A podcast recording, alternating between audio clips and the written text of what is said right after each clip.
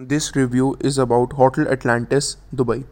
I was greeted at the end of the long red carpet and initially walked over to a small reception area where they checked which my tower Imperial Club room was in. The main reception was definitely an impressive space, although it was a little odd for me. The resort is very clearly aimed mainly at families with water park and as a single man traveler, I probably not their target audience at all the lobby, I was escorted to the tower's main reception area where I had to wait a quite while to be checked in. During the process, I was given a lot of information about the hotel and the benefits, plus a large pack of information.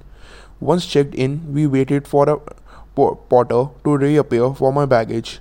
After waiting for ages, they told me no porters were available, so I had to take it myself. I was uh, slightly annoyed as I could have done just that start off with the room as I asked for a non connecting room I was given a slightly larger than a usual club room on a corner. The room was decorated with nautical theme and had great views on two sides.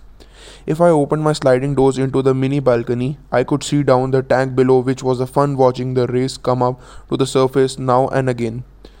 The room had everything you could Uh, expect from a luxury hotel room, such as bathrobes, slippers, bottled water, and fruit. There was no coffee maker, but there was a kettle. It also had a massive um, walk in wardrobe, which may have been down to a location of it rather than a standard feature.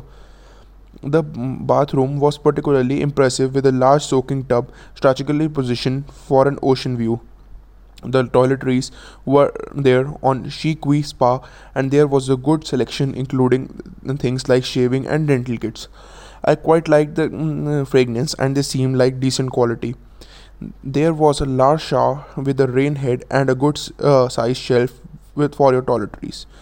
There was only a single sink, but the vanity unit was large around it, which I liked to be able to store my own toiletries. There would be a plenty of room for two people. Imperial Club. The Imperial Club is pretty much like very ex- executive lounge, although it does not include quite a few extras that you wouldn't normally get.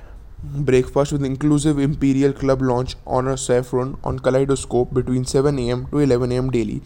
Afternoon tea from 2:30 pm to 4:30 pm with a selection of light snacks.